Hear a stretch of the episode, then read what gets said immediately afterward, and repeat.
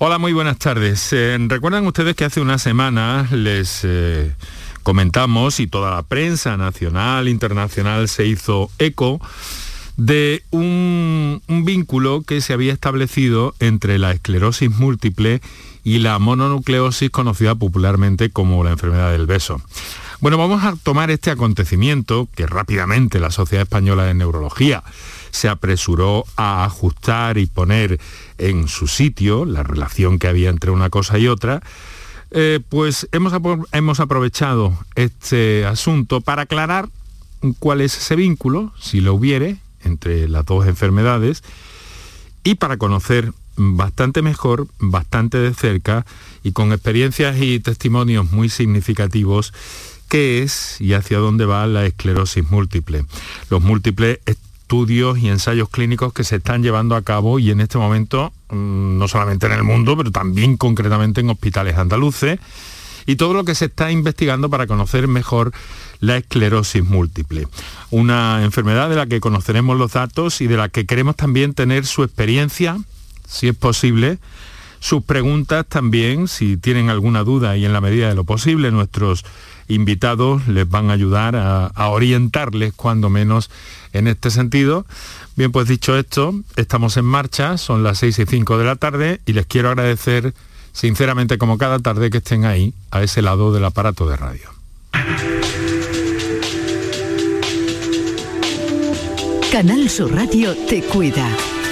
Por tu salud. Por tu salud con Enrique Jesús Moreno. La esclerosis múltiple es una enfermedad eh, de la que en este momento eh, se cree, se estima, los datos más fiables que maneja la Sociedad Española de Neurología. Hablan de 55.000 casos en España. Es una enfermedad que eh, ataca, por así decirlo, más a las mujeres, tres casos en mujeres por cada uno masculino y que generalmente, aunque pueda aparecer a cualquier edad, pero suele eh, diagnosticarse a veces, en algunas ocasiones de modo fortuito, incluso son hallazgos fortuitos, entre los 20 y los 40 años. De todo eso vamos a hablar, vamos a tener los testimonios con nuestros invitados. Por una parte, el doctor Eduardo Agüera Morales, que es neurólogo, Hospital Reina Sofía de Córdoba, investigador en el IMIBIC, Instituto Maimónides, y responsable del grupo de la esclerosis múltiple en la Sociedad Andaluza de eh, Neurología. Eh, vamos a contar también con el profesor Alejandro Galbao, dentro de un área de la psicología eh, muy interesante. Él trabaja en el Departamento de Psicología de la Universidad Loyola, en el área de psicobiología y trabaja muy directamente con el estudio de estos pacientes afectados por esclerosis múltiple. Y vamos a contar también con una compañera, querida amiga, para mí, me atrevo a decir también, María José Andrade, eh, que es periodista, afectada de esclerosis múltiple y directora de Mujeres Valientes, esa plataforma de comunicación que también va a estar con nosotros. Eso va a ser de inmediato, le ruego que tomen nota ya de los teléfonos habituales por si quieren participar en este programa que les proponemos hoy en torno a la esclerosis múltiple. Enseguida vamos a repasar también los datos básicos fundamentales de la pandemia en Andalucía a día de hoy. Para contactar con nosotros puedes hacerlo llamando al 95 50 56 202 y al 95 50 56 222 o enviarnos una nota de voz por WhatsApp al 616 135 135. Por tu salud en Canal Sur Radio. En ese cómputo diario al que hacemos referencia, ojalá que, que pronto lo apartemos de la escaleta de nuestro programa. Sin embargo, hoy lamentablemente hemos de eh, reseñar la muerte de 64 personas por COVID-19. Este miércoles supone este dato un nuevo repunte que de alguna forma eh, refuerza o confirma la secuencia en la sexta ola. Primero aumentan los contagios, luego los hospitalizados y finalmente las muertes. Desde el, desde el inicio de esta pandemia en Andalucía han fallecido 2.000, perdón, 12.036 eh, personas por COVID-19. Por eso les digo que no nos gusta la palabra gripalización ni por su contenido eh, ético ni por estética, que es una palabra recién inventada que, que no encaja en, en mi sentido estético, pero permítanme cada tarde esta licencia pero desde luego porque no es nada banal lo que está pasando con la pandemia en estos momentos. Eh, estamos en esa fase que eh, se dio en llamar desde el primer momento eh, dientes de sierra. Hoy suben los contagios, se registran 8.400, pero baja la presión hospitalaria. Baja la presión hospitalaria después de que este martes, pues eh, después de que este martes se registrara la mayor subida de la sexta ola. Hay nueve personas menos en planta, son en total 2.321 y 12 menos en UCI, que se quedan en 241. 241 personas que están en este momento en las UCIs. Y los hospitalizados se mantienen por encima de los picos de la quinta ola, límite que no han alcanzado las UCI. La incidencia cae 71 puntos. Este valor de la incidencia, como saben ya, tanto epidemiólogos como responsables públicos nos han dicho que tiene eh, cada vez un valor mm, relativo, 71 puntos, hasta los 1.245 casos de los registrados por cada 100.000 habitantes. Con las cosas así, Andalucía va a pedir una nueva prórroga del pasaporte COVID hasta el 15 de febrero. Es una de las principales eh, decisiones del comité de expertos que también está pendiente de otro asunto, de la tercera dosis para los contagiados. Hay mucho debate científico en torno a este asunto y en fin esta tarde en el consejo en el consejo interterritorial de salud se va a hablar de todo esto también se va a ratificar ese nuevo protocolo de vacunaciones y el gobierno andaluz eh, mm, lleva la, implantación de la, la, petición de la implantación de la obligatoriedad de las mascarillas FFP2 en residencias de mayores, en el transporte público y en algunos, en algunos espacios escolares. Estos son los datos mm, básicamente de lo más eh, reseñable a esta hora de la tarde en torno a la pandemia que como les digo cada día eh, queremos eh, y ojalá sea pronto eliminarla de la escaleta de nuestro programa. Hoy hemos convocado a especialistas para hablar de la esclerosis múltiple y enseguida los vamos eh, pues a saludar. Los vamos a saludar ya de hecho porque tengo a mi lado en los estudios de Canal Sur Radio, en Córdoba en concreto, pues tengo al doctor Eduardo Agüera Morales, eh, eh, neurólogo, investigador del IMIBIC, el Instituto Maimónides de Investigación Biomédica de Córdoba y responsable del Grupo de Esclerosis Múltiple de la Sociedad Andaluza de Neurología. Eh, también, buenas tardes, eh, doctor. Buenas tardes, muchas gracias por la invitación. Muchas gracias a usted por hacernos un hueco, se lo digo muy sinceramente, en su agenda. Eh, complicada, intensa en muchas ocasiones y por estar con nosotros este rato en la tarde de, la radio.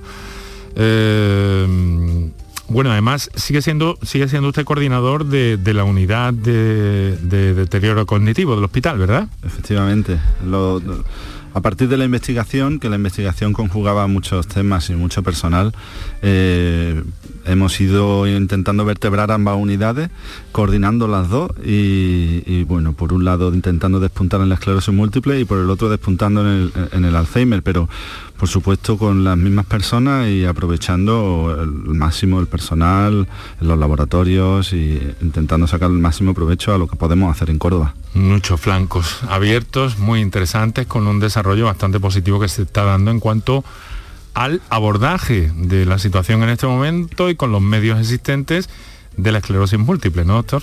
Efectivamente, la esclerosis múltiple ahora mismo vive un momento en el que está recogiendo muchos frutos de investigación de los últimos 10 años. Y, hay muchísimos tratamientos, antes no había casi ninguno, tenemos cerca de 12 tratamientos y estamos peleando para que vengan muchos más. O sea, que, no hay que, que, no cunda desesperanza, que, que, lo, que ya hay mucho y vendrá mucho más. Y ahora mismo estamos trabajando por nuevos medicamentos y que luego hablaremos y estamos trabajando para que no haya una, un mal pronóstico ni un mal pensamiento de esta enfermedad. Clave en esta enfermedad también, doctor, el tema del diagnóstico precoz es clave, clave.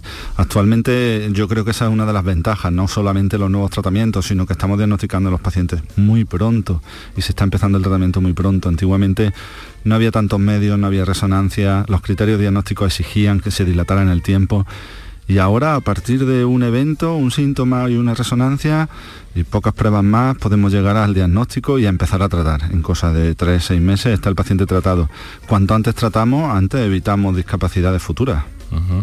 O sea que se puede poner freno a la enfermedad, en definitiva. Ese es nuestro objetivo. Si pudiéramos poner freno sería fenomenal. Ahora mismo creo que estamos casi consiguiéndolo. Lo que no estamos pudiendo hacer ahora mismo es revertirlo lo que hay, pero el freno, un freno al 100% sería para mí fundamental. Pero se está trabajando en ello, a escala mundial, ¿no? Estamos, ¿no? estamos en ello y hay muchas medidas y muchas vías de tratamiento. Le veo esperanzado, doctor yo querría transmitir un poquito de esperanza, que con buenos tratamientos, buenas manos, yo creo que esto ya ha dejado de ser la enfermedad tan, con tan mala fama como había antes. Bueno, surgió el tema, el tema hace unos días, hace unas semanas, de la relación que podía tener eh, la esclerosis múltiple con, con la llamada enfermedad del beso, ¿no? Y entonces hubo ahí como un un colapso, un impacto muy grande eh, muchas sensaciones. Rápidamente, una sociedad a la que usted pertenece, la neurología, se apresuró a poner las cosas en su sitio. ¿no? Entonces yo le voy a preguntar en principio la, pregunta simple, luego desarrollamos lo que haga falta. ¿Tiene o no tiene que ver la esclerosis múltiple con la enfermedad del beso? La enfermedad del beso puede influir en que desemboque en una esclerosis múltiple. Puede influir en un pequeño número de, de personas. Conciso. perfecto, perfecto. Bueno, pues contamos también con la presencia del profesor Alejandro Galbao. Profesor, muy buenas tardes. Hola, buenas tardes. Muchas gracias por la invitación y por contar esta temática en tu programa. Eh, profesor del Departamento de Psicología, área de Psicobiología, una disciplina interesante. Así es, sí. En la Universidad Loyola, Andalucía. Bueno, ¿cuál es su trabajo? Eh, está colaborando con, el doctor Agüera, con todo el equipo del IMIBIC en, el abordaje de esta patología de la esclerosis múltiple. ¿De qué forma? Sí, así es. Nosotros tenemos la suerte de poder colaborar con el equipo del doctor Agüera y básicamente nos estamos preocupados, estamos investigando eh, en lo que serían los sustratos neurales del deterioro cognitivo en esta enfermedad. Asimismo, también intentamos desarrollar nuevos abordajes de evaluación neuropsicológica, evaluación de funciones cognitivas, también de problemas emocionales en la enfermedad, de manera que podamos aportar al equipo clínico nuevas herramientas más útiles, más sencillas a la hora de detectar sintomatología asociada a la esclerosis múltiple. Quiero presentarles a ambos a una persona muy querida para mí, eh, compañera durante, bueno, hay que decirlo, María José, eh, décadas, eh, periodista, afectada de esclerosis múltiple, directora de Mujeres Valientes, asesora de la Fundación Valentín de Madariaga y, muchas otras, y muchas otras cosas. María José, buenas tardes. Hola, buenas tardes, Enrique. ¿Qué tal? Mi querido compañero. ¿Cómo estás? Es lo primero que quiero preguntarte. Pues yo estoy muy bien y fíjate tú, este era el último paso ayer cuando recibí, bueno, buenas tardes al doctor Agüera y al doctor Alejandro Galbao. Un honor, un placer y un orgullo estar aquí junto a estas dos eminencias. Y cuando ayer recibí tu mensaje, estuve a punto de decirte, todavía no me veo capaz, pero de de hablarlo públicamente. Fíjate tú que yo eh, soy muy desinhibida y se lo he dicho a mucha gente cuando muchos me han llamado, he terminado yo animando porque había gente que eh, no, no tiene mucha información de lo que es esto, pero escuchar esclerosis múltiple es como les ha faltado muchas veces darme el pésame. Entonces yo eh, en numerosas ocasiones pues he tenido que terminar animando, pero hablarlo así me da todavía un poco de miedo, ¿no?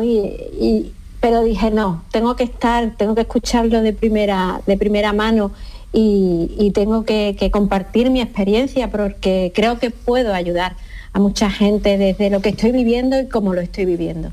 Bueno, tengo que aclarar a esto que me dices, que tú sabes bien, pero quiero que lo sepan los oyentes también, que yo eh, preparaba el programa, te cursé la invitación, poniendo la decisión absolutamente en tus manos, sin ningún tipo sin ningún tipo de, presión, aunque me resulta eh, muy grato que estés esta tarde con nosotros y que te sirva también, como sé que eres una mujer eh, luchadora, que eres una mujer valiente, eh, como tu propia plataforma de comunicación indica, y sé que, que, bueno, que, estás porque quieres y que te agradezco que, lo estés. Eh, tómate el tiempo que necesites, quiero decir. Gracias a ti, gracias a ti por invitarme, por pensar en mí, por contar conmigo, por dejarme estar al lado de don Eduardo Agüera y del profesor Alejandro Galbao, porque es una oportunidad Y desde aquí, eh, doctor Eduardo Agüera, yo mm, me presto como saludado para seguir luchando a traer todo lo que sea y como conejillo de India además. ¿eh? pues muchas gracias, muchas gracias. La verdad es que te tendremos en cuenta. Siempre, siempre buscamos gente, claro que sí. por supuesto, que quiera desinteresadamente luego servir para un bien del futuro, pero sí, tengo que decirte que es fundamental, casi tanto como un tratamiento, personas como tú, que dan la cara, que no se avergüenzan y que además ven la vida de forma positiva y valiente, porque muchas veces encuentro pacientes así y van muy bien en la enfermedad y afrontan la enfermedad y la luchan y, van bien. Y me gustaría que alguna vez pudieran eh, pues expresarse a personas que van un poco más de víctimas y asustadas porque esa no es la actitud. Afortunadamente bueno pues la prensa eh, está tratando bien este tema pero también hay muchos influencers aunque yo en un mundo que no manejo con esclerosis múltiple y hay mucha mucha opiniones de gente que le va bastante bien que creo que deben de predominar sobre aquellos que están un poco de víctimas Efectivamente. Muy bien, María José lo he dicho, muchas gracias. Son las 6 y 20 minutos. Eh, vamos a recordar los teléfonos a nuestros oyentes que habitualmente tienen las puertas, las ventanas, los micrófonos, mejor dicho, de esta radio pública abiertos para cualquier tipo de, eh, de orientación, para cualquier tipo de duda que tengan sobre el tema que nos ocupa hoy, que es la esclerosis múltiple. Así que recordamos esos teléfonos, tenemos unos minutos para eh, publicitarios también y enseguida entramos en materia. Para contactar con nosotros puedes hacerlo llamando al 95 50 56 202 y al 95 50 56 222 o enviarnos una nota de voz por WhatsApp al 616 135 135 por tu salud en Canal Sur Radio. Ni el challenge del papel higiénico, ni el de la botella. Los retos más difíciles a los que se enfrenta nuestra generación están en la vida real, como el famoso encontrar trabajo challenge o el independizarse challenge. Y aunque para superarlos necesitamos vuestro apoyo, aceptamos el reto. Súmate en aceptamoselreto.com. FAD 916 1515.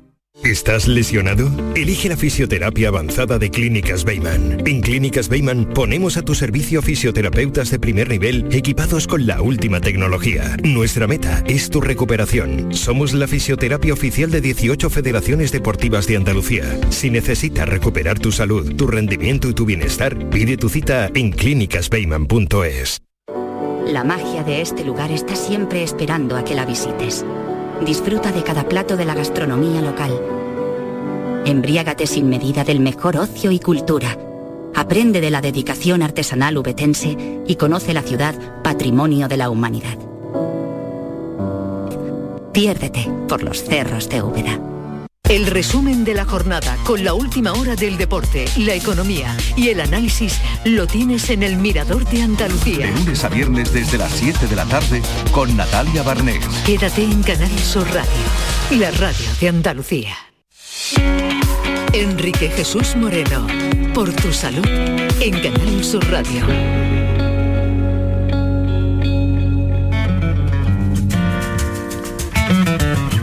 Son las 6 de la tarde, 22 minutos en este momento. Quiero resaludar a todos los oyentes que nos sintonizan en directo en la tarde de la radio. Esto es por tu salud, aquí en Canal Sur Radio. A todos los que lo hacen en la redifusión de este programa durante la madrugada y aquellos también que nos sintonizan a través de la plataforma canalsur.es o de la aplicación de Canal Sur Radio que está muy muy bien, es muy muy cómoda y que podéis escuchar este y cualquier programa de esta cadena a cualquier hora del día, de la noche y en cualquier parte del mundo. También nuestras referencias en redes sociales que son arroba por tu salud CSR en Twitter y eh, Facebook facebook.com barra por tu salud en el mismísimo Facebook.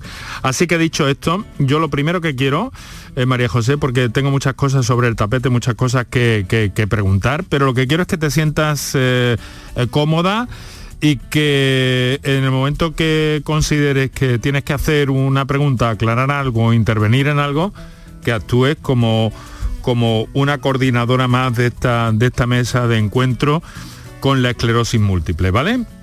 Muchísimas gracias, Enrique. Además, me siento en mi casa porque esa es mi casa, así que muchas gracias. Muy bien, pues doblemente, doblemente.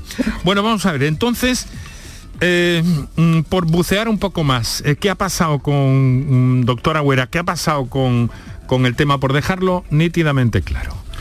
¿Cuál es la relación? Nos ha dicho, en algunos casos puede afectar, pero este boom, este impacto mediático que ha tenido el anuncio de este, de este trabajo, hay que ponerlo en su sitio.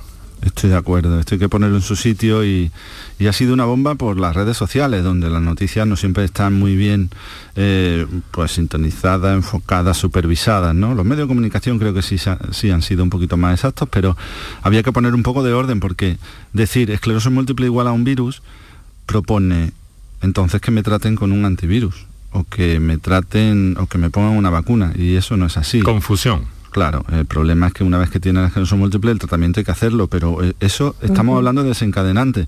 No sabemos la causa y, no van a cambiar los libros. Los libros van a seguir diciendo que la esclerosis múltiple es una enfermedad de causa desconocida, donde influyen unos factores ambientales sobre unas personas propicias o unos individuos predispuestos. Hace falta una genética o, en el cambio genético de tu padre y tu madre, pues se mezclan ciertos genes y hacen que cuando tengas una infección por el, por, el virus de Steinbar o por cualquier otro, quién sabe si el COVID puede también ser uno de los desencadenantes, pero los mecanismos ambientales son muchísimos. Lo que querían saber es si, el virus de Steinbar era parte de estos factores ambientales y han demostrado que es uno de ellos. Pero igual que digo que el virus de Steinbar, pues también hay otros factores ambientales. Se ha visto que una baja exposición al sol, eh, se ha visto que la obesidad, el tabaco, la sal, eh, bueno, pues agentes infecciosos de otro tipo. Yo no digo nada del COVID porque eso se dirá dentro de 20 años, han tardado mucho en hablar del Steinbar, pero eh, lo que sí se ha visto es que han cogido a 10 millones de personas. Estamos hablando mucho más que la población de Córdoba. 10 millones de personas y lo han seguido y han visto que a los que tenían Steinbar, cuando pasaban el, virus de Steinbar, a, los años les daba esclerosis múltiple. Pero no a todos, porque a todos les pasó el Steinbar. De aquí a los, tres hemos pasado el virus de Steinbar. En ninguno de los tres tenemos esclerosis múltiple. Entonces, hace falta ser un predispuesto, una persona genéticamente predispuesta y que pueda actuar el virus o no. Hay en esa escala algún paciente que no tenía el virus de Steinbar. Entonces, en Córdoba nosotros tenemos eh, pues en total en la provincia serán 800.000, 900.000 personas y nosotros tenemos 1.000 pacientes con esclerosis múltiple, o sea, ya tenemos más que de los 10 millones que tienen ellos en América, ¿no? Pero yo creo que hay muchos factores. Efectivamente, el virus de Steinbar puede ser uno de ellos, pero no sabemos si además a eso hay que asociarle el polen del olivo, o el polen del trigo, o un cereal, o una neumonía, o un factor. Muchísimas cosas, hasta la luz del sol, ¿no? Porque dicen que... Fijaros qué curioso que esto es una enfermedad que se daba mucho más en el norte, en Noruega, Suecia, en las Islas Feroe.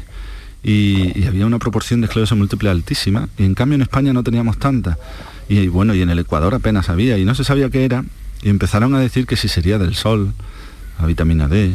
Pues sí, parece que influye. Cuanto más lejos del Ecuador, más incidencia. Eso se está cambiando en los últimos años. No quiero dejar ahí nada, nada, nada dicho, pero está cambiando y nos estamos igualando España a Noruega y Suecia. En cualquier caso, doctor, el hallazgo sirve para, para, reforzar el conocimiento que hay sobre la esclerosis múltiple. Aporta información, claro, es un estudio carísimo, un estudio de muchísimos años y aporta información. Pasar el virus de Steinbar puede ser uno de los desencadenantes y no es que tenga una importancia, si ya está diagnosticada esclerosis múltiple para ti, puede tener importancia en un futuro para que una de las cosas que tendremos que quitar de, los, de las personas para que, para que no les dé esclerosis múltiple sería una vacuna del virus de Steinbar. Sería una de las posibilidades. Habrá otros que no se les despierte el Steinbar, sino que será el sol o mm, no sé, otro virus. Pero eh, para aquellos predestinados a tener esclerosis múltiple por culpa del virus de Steinbar, para que el subgrupo a lo mejor les sirve y en un futuro no lo hubieran tenido esta visión que usted nos aporta es interesantísima, porque muchas veces desde la calle eh, no se observa todo eso con esa nitidez, con esa claridad, ¿verdad, María José? Que, Eduardo nos ha mostrado, ¿verdad? No, no, no. No, porque bueno, cuando padeces esta enfermedad, eh, bueno, yo como soy bastante objetiva y a mí me gusta tomar distancia de todas las cosas cuando, eh, y sobre todo porque lo padezco, ¿no? Eh, tú dices, como dicen los antiguos, quieto parado, vamos a analizarlo un poquito como lo está explicando también el doctor Eduardo Agüera, ¿no? Entonces es abrir una ventana a la esperanza, pero yo, por ejemplo, no tengo ni idea si he padecido mononucleosis, si he tenido la famosa enfermedad del beso.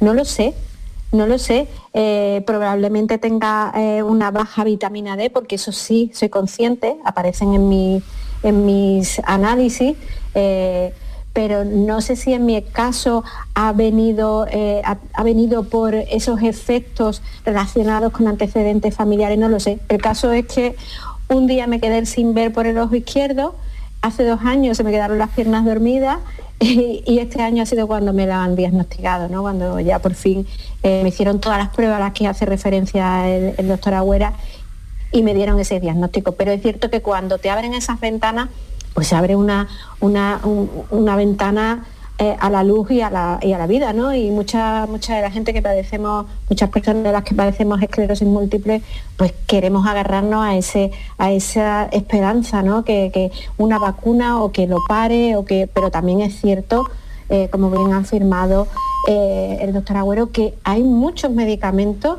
que te pueden ayudar y que estamos muy, muy controlados y muy vigilados. Yo por lo menos me siento así. Estoy de acuerdo y, es verdad. Yo creo que la esclerosis múltiple, como bien dice, el tratamiento médico ahora mismo que tenemos, creo que tiene un abanico bastante amplio y que es muy prometedor el abanico que va a llegar. Nosotros estamos investigando, ahora mismo tenemos tres moléculas, hemos hecho ensayos con moléculas que remielinizan, o sea que sería para tapar esas posibles lesiones. Hemos hecho muchísima investigación y estamos esperando a que llegue. Llegará en 5, 7, 10 años. Esto no es tan rápido como las vacunas, efectivamente. Eso sí que lo lamento. El tratamiento médico, vale, yo lo cubro. Hay un tratamiento también de síntomas, síntomas que el neurólogo a lo mejor eh, intenta calmar, pero ahí no podemos olvidar que, que hay un síntoma depresivo, ansioso, fatiga, hay problemas de dolor, hay muchísimos síntomas que también habrá que tratar y otros profesionales que tienen que intervenir, entre ellos Alejandro. Hmm. Y por supuesto una atención social, una atención social que bueno, pues eh, la valoración de discapacidad, el boca a boca, el desmitificar la información. Aprovecho esto de los síntomas porque es verdad que no se le está prestando mucha atención porque aunque yo diga, si es que estás tratando, tienes la enfermedad parada, la tienes sin actividad y llevamos cinco años sin ninguna nueva lesión en la resonancia. Esto es un éxito, pero hay pacientes que dicen, pues yo estoy peor, estoy más triste o, me noto peor de la memoria. ¿No es así, Alejandro? Sí, así es. De hecho, has comentado al inicio de la intervención, Eduardo, en relación al avance ¿no? farmacológico, a los últimos avances en el diagnóstico y a toda esta explosión de conocimiento y de desarrollo que ha tenido todo lo que tiene que ver con, el abordaje, tanto en evaluación como en intervención en esclerosis múltiple. Esto ha hecho también posible que las expectativas y digamos la calidad de vida a la que puede eh, aspirar un paciente con esclerosis múltiple es mucho superior al, que, por ejemplo, tenía en los años 80. Eh, en los años 80 eh, el futuro que se le eh, aproximaba a un paciente con un diagnóstico de esclerosis múltiple, si es que tenía el diagnóstico, era mucho más desesperanzador. ¿no? Hoy en día podemos no solo aspirar a modificar el curso de la enfermedad, como bien decía el doctor Agüera, sino también a hacer un abordaje neuropsicológico, psicológico, donde también enseñemos a la persona cómo afrontar la sintomatología, cómo afrontar el diagnóstico y cómo también aportarle ayuda y estrategias de afrontamiento en relación a determinados síntomas que tienen que ver con la esfera cognitiva, con la esfera emocional, etcétera. ¿no? Ahí quiero destacar también que eh, los equipos de investigación que, están trabajando en esto y, en concreto, como, como sabemos, pues el, equipo de Córdoba destaca a nivel nacional, tienen un abordaje multidisciplinar, es decir, ya no es solamente necesario un profesional de una temática, eh, por ejemplo un neurólogo, sino que es necesario un equipo de personas que trabajen a todas las esferas, ¿no? esfera de fisioterapia, esfera de psicología, enfermería por supuesto, terapia ocupacional incluso, en fin, a, muchas a muchas esferas. ¿no? Y hoy en día, como decía el doctor Agüera, el terreno es mucho más esperanzador y, hay que dar esa gota de esperanza. ¿no? la actitud, ¿no, profesor? sí, la actitud ante cualquier enfermedad siempre es fundamental. ¿no? Eh, digamos que este rol pasivo del enfermo pasivo, ¿no? de donde el paciente no tiene, no tiene ningún tipo de, posibilidad de actuar o de intervenir en su enfermedad ya está desfasada. ¿no? De hecho, hace poco leí una editorial en Lancet y en algunas otras revistas de prestigio como Nature, hablando de el rol activo, la importancia del rol activo del paciente, ¿no? Es decir, tiene que implicarse en la enfermedad y también ayudar a los profesionales a ser ayudados, ¿no? De alguna manera. Ahora te voy a preguntar, sí, dime, dime, María José, dime. Yo, tengo que aclarar, he dicho así muy rápidamente, lo, cierto y verdad es que un día perdí la visión, bueno, yo recuperé la visión, porque lo mío es, la esclerosis mía recurrente y, recuperante, como se, dice, como se diagnostica, se me despertaron las piernas, tengo un poquillo dormido los, los dedos de los pies y a mí cuando me la diagnostican, mm, digo, no me lo puedo creer. Y la primera pregunta que le hago a la doctora Concha Garrido es, yo, para mí me encanta hacer deporte, digo, pero yo puedo esquiar, yo puedo ir al gimnasio y me dice, ¿qué parte no has entendido de hacer tu vida normal? Bueno, tengo que decir que yo eh, subo a Sierra Nevada todos los fines de semana, voy al gimnasio tres o cuatro veces a la semana y no tengo, no me canso de esquiar, no me canso de ir al gimnasio, eh, no me canso de hacer mi vida normal, a mí se me olvida, o sea, yo no me acuerdo, no me acuerdo, muchas veces tengo que pararme a pensar, un momentito María José, ¿te pasa esto? Y arreglo enseguida ya inmediatamente, pues se me vuelve a olvidar. Sí, mira, yo quería ponerte un ejemplo. Tengo bueno, tengo pacientes de todo, médicos, especialistas, jueces, policías nacionales, gente estudiando posiciones para policía, tengo deportistas, ¿no? Gente que corre maratón. Mira, tengo un monitor de gimnasio. Además lo diagnosticamos con 19 años que se fue a estudiar eh, la INEF antigua en, Madrid y la sacó perfectamente con su diagnóstico y su tratamiento. Y luego pues ahora es monitor de gimnasio, lo ascendieron, pero bueno, llevaba un gimnasio, se, nos ha ido a Málaga, pero sigue viniendo aquí con nosotros. Y, y bueno, pues es curioso porque me dice, tengo gente, clientes, que dicen que no entran en mis clases ni de GAP, ni de, la gimnasia que hacen, dice, porque es que yo tengo esclerosis múltiple no puedo entrar en tus clases y me dan ganas de decirle, pues yo tengo esclerosis múltiple y, soy el monitor de cinco clases al día. Entonces, no hay que decir, tengo esclerosis múltiple, no, hay que hacer vida normal si se puede, y por supuesto ir a esquiar, correr maratones, y tengo un paciente que este verano cruzó el estrecho de Gibraltar a nado. la, actitud, eh, profesor Alejandro, es... Eh, Sobre todo una cuestión una clave. Sí, una cuestión interesante también es lo que se ha comentado antes, ¿no? que, engarza con, toda esta noticia del, virus Epstein-Barr, etcétera, que es la interacción de factores genéticos ambientales con también lo que llamamos nosotros los disposicionales de la persona. Es decir, si, si una persona nunca ha corrido una maratón por tener diagnóstico de esclerosis mm. múltiple, que no pretenda correr una maratón.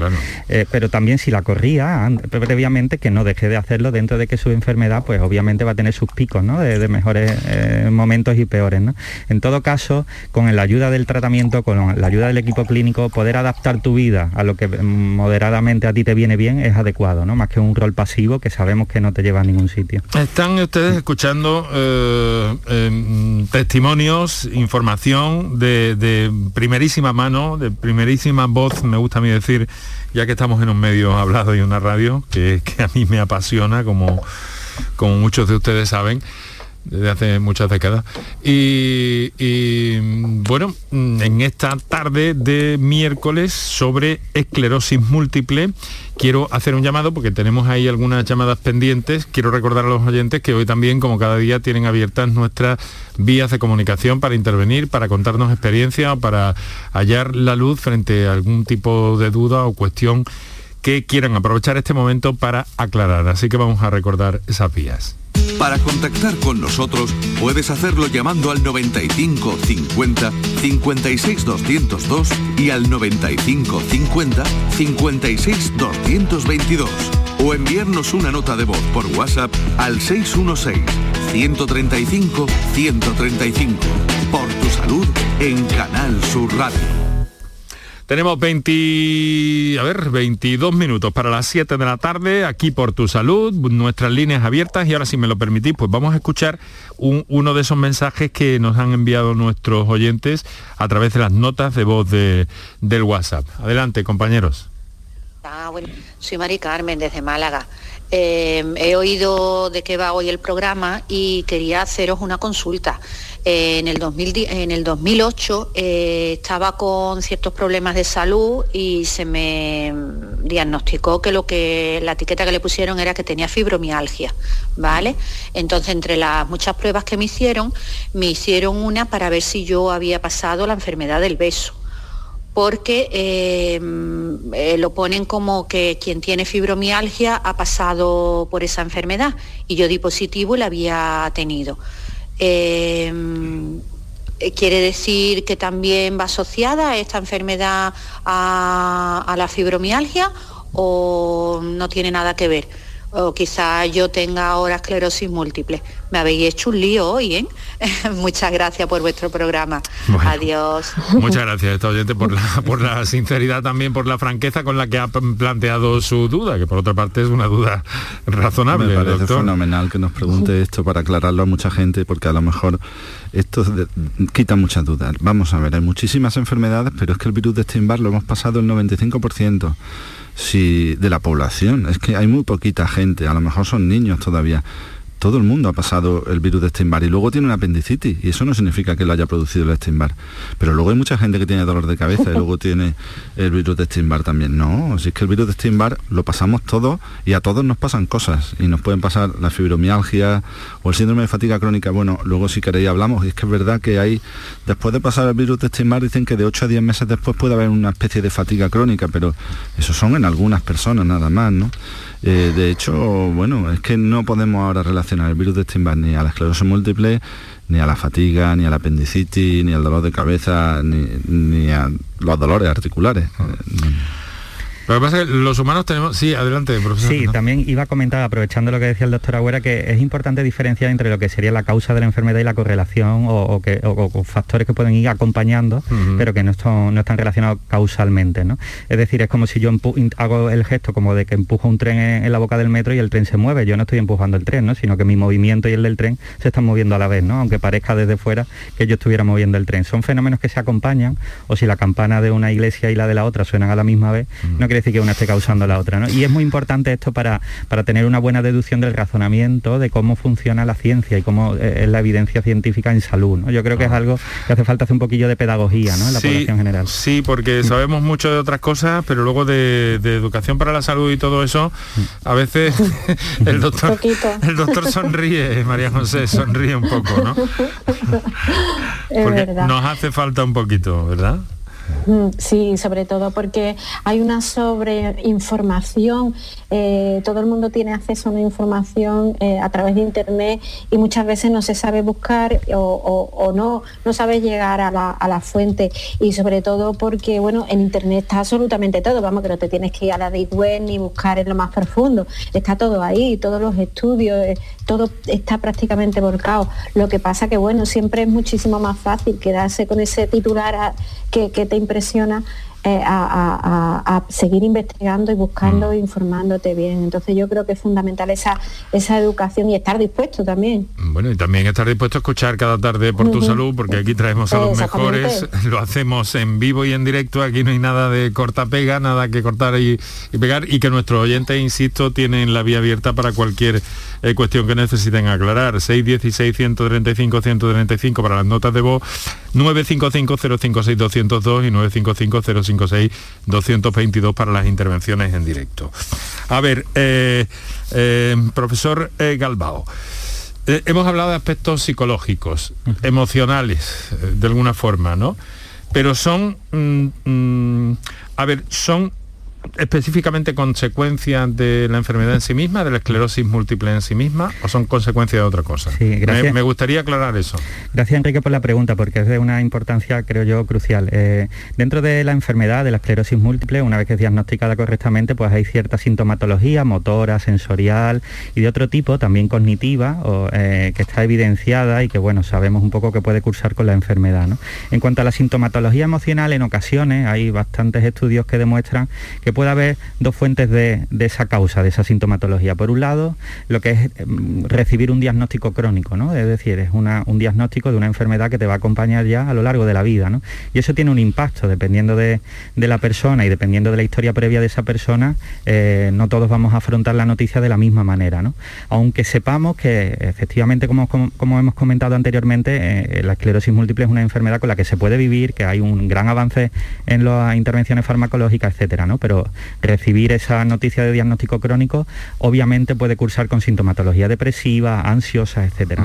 Luego hay otro tipo de sintomatología, como puede ser el deterioro cognitivo, pues problemas de memoria, problemas de atención, quizás una lentitud en el procesamiento de la información que llamamos nosotros, u otra sintomatología cognitiva, que sí sabemos que puede estar más relacionada con los daños neurales que ocurren en la enfermedad, ¿no? como fruto de, esa eh, reacción que tiene el sistema inmunológico contra el sistema nervioso. En ese sentido, diferenciar bien la sintomatología la sintomatología emocional eh, en relación al diagnóstico de la otra sintomatología de la enfermedad se hace de crucial importancia para abordar bien y acompañar al paciente y un poco que pueda afrontar esta situación. Para el conocimiento y para, la propia mm, evolución personal, me atrevo a decir, de, ese paciente, ¿no? Estoy de acuerdo. Es que cuanto antes encuentres algo que si todos pudiéramos saber eh, qué es lo que nos empieza a fallar antes de que falle eso sería lo ideal, ¿no? Lo que propone, por ejemplo, Alejandro con sus técnicas de psicofisiología es que es capaz de detectar que empieza a fallarte un poquito la memoria, la rapidez de pensamiento, la concentración. Y si consigues detectarlo antes de que tú te des cuenta o incluso cuando está empezando, pues puedes poner medios para ello. Y ahí es donde queremos eh, actuar, no solamente con medicación, sino también si podemos actuar antes de que tenga, mientras tenga remedio, pues mejor. María José, querías, no, María José, querías decir algo, me había parecido antes. No, los estaba, lo, estaba escuchando porque eh, yo, por ejemplo, eh, estoy tomando mi medicación. A mí enseguida a mí me diagnosticaron, como habían dicho, a finales de julio, principios de agosto. En noviembre yo ya estaba con glatiramero miran 40 miligramos. Y bueno, yo eh, en cuanto me lo diagnosticaron y ya conseguí recuperar la visión al 100% como la tenía al principio, lo escribí y, yo puse, lo titulé como eh, esclerosis múltiple, mi nueva compañera de vida. Es que es así, te tienes que hacer amiga de, tu enfermedad y, yo entendí que, no me tenía por qué costar ningún trabajo. Interesante, interesante esa apreciación, esa valoración. Tenemos un cuarto de hora para las 7 de la tarde y otra comunicación que me dicen, otra comunicación vía nota de voz que me dicen que ha llegado desde los States, desde Estados Unidos. Vamos a escucharla a ver. Hola, ¿cómo están? Bueno, estoy escuchando a las, a las diferentes personas que están hablando sobre esclerosis múltiple y a mí me gustaría preguntar si esclerosis múltiple tiene remisión y y tiene estadios. Si remite y después vuelve y y a su vez si tiene estadios. Muchas gracias Alejandra desde el otro lado del Atlántico. Muchas gracias Alejandra por, su, llamada y su confianza. A ver, eh, doctor, quizá porque hay mm, mm, es una enfermedad que a veces se manifiesta a, brotes, ¿no? Claro. ¿Eh? Y quizá de ahí la pregunta de esta, de esta oyente. Sí, bueno, pues la esclerosis múltiple, aunque hay varias hay variedades, ¿no? Hay una que es lentamente progresiva, uno va peor poco a poco, poco a poco, o, después cuando pasa muchos años, ¿no? Pero esa fase se llama progresiva. Pero lo típico de la esclerosis múltiple, como he dicho antes, eh, es una eh, recurrente remitente, o sea, recurre remite, aparecen síntomas y se quitan. A veces se quitan, a veces te dejan una pequeña secuela o a veces te dejan una gran secuela, pero lo habitual es que aparece y desaparece. Mientras estemos en esa fase, pues nuestra misión es que no vuelva a aparecer. Los tratamientos buscan que no haya brotes, que no haya nuevas lesiones, busca que no tengas ninguna nueva clínica, o sea que lo que te ha pasado, que te quedes como estás, y yo siempre digo a mis pacientes, y así hasta que te jubiles pero efectivamente hay unas fases que son recurrentes, remitentes y luego cuando uno lleva muchos años y la enfermedad ha seguido progresando, llega un momento en el que todas esas cicatrices cerebrales que no hemos podido evitar, pues pueden acabar degenerando poco a poco y te van dejando una especie como de progresión, eh, invalidez, y esa fase progresiva es más difícil de tratar, porque ya estamos hablando de tejido nervioso, que ya sabéis que es muy poca, muy, poca, muy difícilmente reemplazable, ¿no? Pero si conseguimos que no te haga daño en la fase de la, del brote, en la fase en la que aparece y desaparece, eso sería el objetivo, no tengas lesiones nuevas. Qué interesante también esta apreciación que yo creo que nos interesa entender, comprender a todos, ¿verdad María José? Hombre, para cualquier cosa. es una lección de, medicina elemental, de, cómo debemos asumir estas cosas que, nos ha dado el doctor, ¿verdad? Para cualquier cosa. Sí, sobre todo porque conoces lo, que te está pasando y entiendes perfectamente los, los términos, lo están explicando muy bien están transmitiendo mucha tranquilidad, están acercándonos mucho a una enfermedad eh, que no tiene por qué, hombre, asusta, claro, qué tontería, ¿no? Cuando te lo dicen no, es ninguna cosa eh, baladí, pero sí es verdad que cuando te lo explican tan bien como lo están haciendo ellos, eh, tanto el doctor Alejandro Galbao, desde el punto de vista de la, de la psicología y el doctor Agüero, el más científico todo, pues a mí es que me transmite mucha tranquilidad, ¿no? Eh, ya lo he dicho antes, vino una compañera de vida y la llevo a todas partes. Entonces, cuando te miras al espejo le tienes que dar los buenos días como a cualquier otra persona. Está aquí, está en ti, tienes que aprender a vivir con, lo que tienes y no te puedes pelear. A mí, para mí es fundamental no pelearme. Hay veces que, hombre, eh, mm, dice lo que acabo de decir, ¿no? Madre mía, ¿no? Pero inmediatamente eh, vuelves otra vez a resetearte y, y vuelves otra vez a, a, ese momento en el que dice, pues tenemos que seguir adelante, porque además tenemos que seguir confiando en quienes saben que son ellos, son los científicos, son los investigadores y que además están haciendo muchísimo por, todos los enfermos de esclerosis múltiple que hay. Sí, además hay una cosa fundamental que has dicho que es esa expresión ¿no? de pelearse con la enfermedad. Realmente si estás peleada con la enfermedad difícilmente vas a adherirte al tratamiento correctamente, difícilmente vas a seguir quizás las pautas que te están diciendo el equipo clínico que te lleve, ¿no? Y, va a facilitar mucho más si, si, no estás peleada con tu enfermedad, que no tienes más, más remedio que aguantarla ¿no? durante, durante la vida, sino mejor llevarse bien con ella e intentar abordarla de una mejor manera posible. Otra vez la actitud. Otra vez la actitud. La actitud es fundamental. Yo también quisiera destacar, si me lo permite, Enrique, algo que ha comentado algo eh, antes el doctor Agüera en relación a, la progresión de la enfermedad. Yo, creo que una cosa fundamental es también eh, ser capaz de detectar de manera temprana la sintomatología asociada a, la enfermedad para también abordarla de manera lo más temprana posible. Mm. Por un lado, el abordaje farmacológico evitará, como bien decía el doctor Agüera, mm. pues esas lesiones, pero por otro lado, si sabemos que hay problemas cognitivos emocionales de manera temprana, también lo podemos abordar antes de que sean más severos. Yo quiero dedicar una parcela, además, no, me gustaría que el doctor Agüera estuviera aquí y no nos hablara de tratamientos, de los que utiliza, de los que se está, de, todo lo que, lo que está viendo en este sentido. ¿no? Ahora me vais a permitir todos, los oyentes incluidos, que hagamos un par de minutos de descansillo también, tomamos un chupito de agua, está siendo intensa esta tarde, gracias a nuestros invitados, doctor Eduardo Agüera, profesor Alejandro Galbao y mi amiga María José Andrade. Por tu salud. Yo ya no pago por mi consumo y digo chao, digo chao, digo chao, chao, chao, a tú lo mismo. Vente conmigo, nuestro petróleo es el sol. Dile chao. Bienvenido al autoconsumo. Dimarsa.es Canal Sur Podcast. Aquí tú mandas, tú decides y tienes de todo para elegir.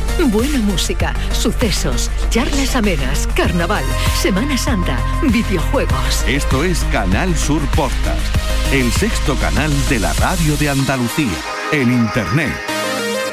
Canal Sur Podcast. La tuya. Canal Sur Radio te cuida. Por tu salud con Enrique Jesús Moreno. A ver, algunas comunicaciones nos entran también por vía escrita. La verdad es que tenemos algunas pendientes y deberíamos... Eh, deberíamos hacer una segunda, incluso una tercera parte, me da la impresión, con un tema tan interesante, con la información, con los testimonios, con las emociones que estamos eh, viviendo esta tarde aquí en el programa en torno a la esclerosis múltiple. Eh, pero bueno, cualquier otro día podemos podemos hacerlo sin duda alguna. Pero ahora quiero al menos dar salida alguna, a ver si nos da tiempo, porque también, como digo, quiero hablar de tratamientos con el doctor Agüera. Pero me dice eh, alguien que nos escribe, buenas tardes, me da un poco de vergüenza mandar audio. Me lo detectaron, leo literalmente, ¿verdad? Me lo detectaron hace dos meses. Me gustaría saber qué síntomas puedo tener y qué posibilidad hay de que me queden y que me queden secuelas. Me encanta la pregunta, me encanta porque eh, yo creo que esto es súper educador. Nosotros hablamos mucho de la esclerosis múltiple, pero sí que quiero decir, tenéis que saber cuando hay un brote, porque todos tenemos cosas, todos los humanos tenemos cosas. Yo puedo tener un día un desmayo, o me puede doler el ojo, o me puede doler la cabeza. No, para la esclerosis múltiple siempre le digo que hay que seguir tres leyes, ¿no? Cualquier día que notes algo, que dure más de 24 horas, tiene que durar más de 24 horas. Si, dura 5 minutos, 10 minutos, eso también le puede pasar a tu hermano, tu primo, vecino. Más de 24 horas se considera brote que no duela, porque los brotes no suelen doler. El único que puede doler a lo mejor es el del nervio del ojo, que va con pérdida de visión, pero no duele, porque hay mucha gente, es que tengo dolor, dolor. Los brotes no suelen doler. Y por supuesto que no tengas algo asociado. Hay gente que cuando sube la fiebre a 39 grados pues tiene síntomas de brotes antiguos o de lesiones que no se han dado cuenta. Entonces, que esté bueno, que te esté durando más de 24 horas y que no te esté doliendo. Consulta porque puede ser un brote. Y yo soy más específico, no voy a decir 50 cosas que pueden pasar. Mm. Si siguen esas, guías, esa guía, llamar. Doctor, tratamientos, ¿cómo se aborda? Estamos, eh, necesitamos apretar ya un poco el acelerador entrando en la recta final del tiempo de que disponemos. Tratamientos para, para evitar, eh, la clave es evitar la progresión, ¿no? Eh, la clave es que el paciente no tenga discapacidad. Yo creo que ese es el futuro. Yo veo un paciente que está muy bien, con 30 años, y yo lo que quiero es que esté igual cuando se jubile la discapacidad, porque van a aparecer brotes y algunos brotes dejan secuelas y otros no, y esas secuelas o esos brotes van a tener a los 10, 15 años unas manifestaciones. Tratamientos hay muchos, entonces los principales. Los principales tratamientos buscan que no tengas nuevas lesiones, que si te hemos diagnosticado la esclerosis múltiple con 7 lesiones o con 15, por decir vulgarmente, un agujero en el cerebro, ¿no? Como un, agujerito en el cerebro. Bueno, pues si tienes 7 y 15, que te quedes con eso hasta los 60, 70 años. Ese sería mi objetivo. Para eso, frenar la enfermedad. ¿Cómo? Con tratamiento inmune. Entonces, quiero parar la enfermedad con tratamiento inmune. ¿Quiero parar la neurodegeneración? Pues para eso poco puedo hacer. Más son estilo de vida saludable y si consigo no tener brotes, pues conseguiré mantener el tejido nervioso bien. ¿Existe la posibilidad de cicatrizar lo que ya tengo? Bueno, Actualmente no hay posibilidad de cicatrizar lo que tengo, porque el cerebro no se regenera, por lo menos en la medida que tenemos. Tratamiento autorizado para intentar disminuir la actividad de enfermedad y que no salgan nuevas lesiones. Eso está autorizado. Tratamiento futuro, hay muchísimo. ¿eh? Nosotros estamos haciendo investigación sobre la nutrición. Alejandro también está haciendo un estudio donde intervenimos con una nutrición específica antiinflamatoria y, él lo puede medir, que algunas veces una buena nutrición puede frenar la neurodegeneración y puede frenar la, la repercusión. También tenemos tratamientos físicos, medidas de fisioterapia. Hay muchísimas perspectivas aparte del tratamiento médico. Y cicatrizar, pues eh, aquí quiero decir que en Andalucía tenemos muchos ensayos clínicos y mucha investigación, que si el paciente se ofrece, hemos tenido moléculas, que sé que lo hemos tenido en Sevilla y en Córdoba, para intentar ver si remieliniza, si tapamos los agujeros que ya había. Todavía no han salido los, resultados. estarán a punto de salir. Y tenemos, bueno, y seguirán viniendo más moléculas como esas. hemos tenido investigación en células madre, tenemos mucho, mucha investigación, lo que pasa que, que la gente se asusta, ¿no? Pero no hay que asustarse necesita también que pase un tiempo y que todo eso pudiera dar un fruto. Claro, la investigación no es cosa de... La investigación... Es algo que tenemos que aprender también. La investigación no es como la investigación del COVID, que en menos de dos años tenemos todo hecho, ¿no? Vacuna y, resultados. Sí, eh, ¿lo dice con, con cierta sorna, doctor? No, la verdad es que, hombre, yo lo que tengo mucha, mucha envidia de la inversión que se ha hecho con el COVID porque se ha hecho una inversión de muchísimo dinero para una pandemia y bueno, por el otro lado que me, afecta, se olvidan que existe la esclerosis múltiple, se olvida de otra pandemia como el Alzheimer y hay muchísimo dinero invirtiéndose en el COVID que para estas vacunas y para todo y se les olvidan que hay enfermedades de gente joven y enfermedades de gente mayor, pero es que lo del Alzheimer es una pandemia totalmente olvidada donde muy poco, muy poco avance, muy poca investigación.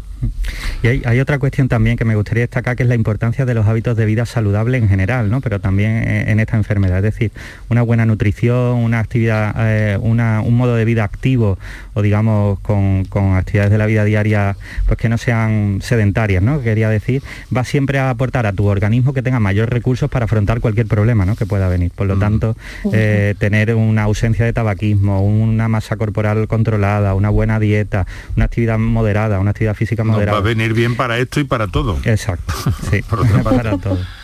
María José, eh, entramos en, el sprint ya final. En el sprint, preparada. ¿qué, quieres decir? ¿Qué, te gustaría decir de todo esto?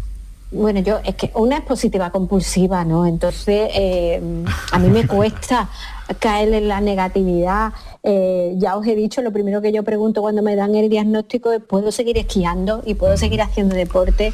Entonces, yo desde aquí invito a lo que, a lo que acaba de decir el, doctor Alejandro Galbao. Es muy importante una buenísima nutrición. Es cierto que yo me he cuidado toda mi vida y, amigas mías, compañeras, decían, con lo que tú te cuidas, pues fíjate tú con lo que yo me cuido. Eh, eh, siempre he llevado una buena alimentación, he tenido hábitos saludables, pero bueno, eso no quita que te pueda pasar y aquí está la esclerosis múltiple a mi lado. Entonces, eh, yo intento por todos los medios seguir con esos hábitos. tener una buena alimentación. yo lo único que he mirado en internet, doctores, para que veáis es la buena nutrición, qué alimentos son indicados para la esclerosis múltiple. Y resulta que todo lo que yo como a excepción del turrón de chocolate, que es lo, lo único que yo me permito así como vicio, lo siento, es que me encanta. Pero durante todo el año o solo en esta semana pasada. Bueno, yo hago acopio y, me dura hasta marzo o abril, entonces estoy ahí como un ratoncito guardándolo. Pero sí es verdad que yo tomo mucha fruta, alimentos probióticos. Y todo lo que te decía coincidía con tu dieta todo coincidía con mi dieta mm, y con esos hábitos de, hacer gimnasia, llevar a cabo de, actividad deportiva al aire libre, aprovechar que una mujer eh, valiente, sensible, pero además intuitiva. y aprovechar este, este que vivimos en Andalucía, que tenemos un tiempo extraordinario, unas playas fantásticas, unas montañas para practicar deporte, río, mar, montaña y sobre todo una sanidad, unos médicos, unos investigadores maravillosos como son el doctor Alejandro Galbao, el doctor Eduardo Agüera, Enrique Jesús Moreno con su programa Por tu Salud en la radio televisión. que nos metemos en el informativo de Natalia. Un beso, un beso, grandísimo, María José, un beso más grandísimo. Muchas gracias a ti por estar con nosotros, doctor Eduardo Agüera, eh, profesor Alejandro Galván, muchísimas gracias. Volveremos sobre el tema. Cuando ustedes digan, montamos La, la, segunda parte o la continuación de, todo esto. Que sea pronto. Mañana, por cierto, hablaremos de envejecimiento positivo.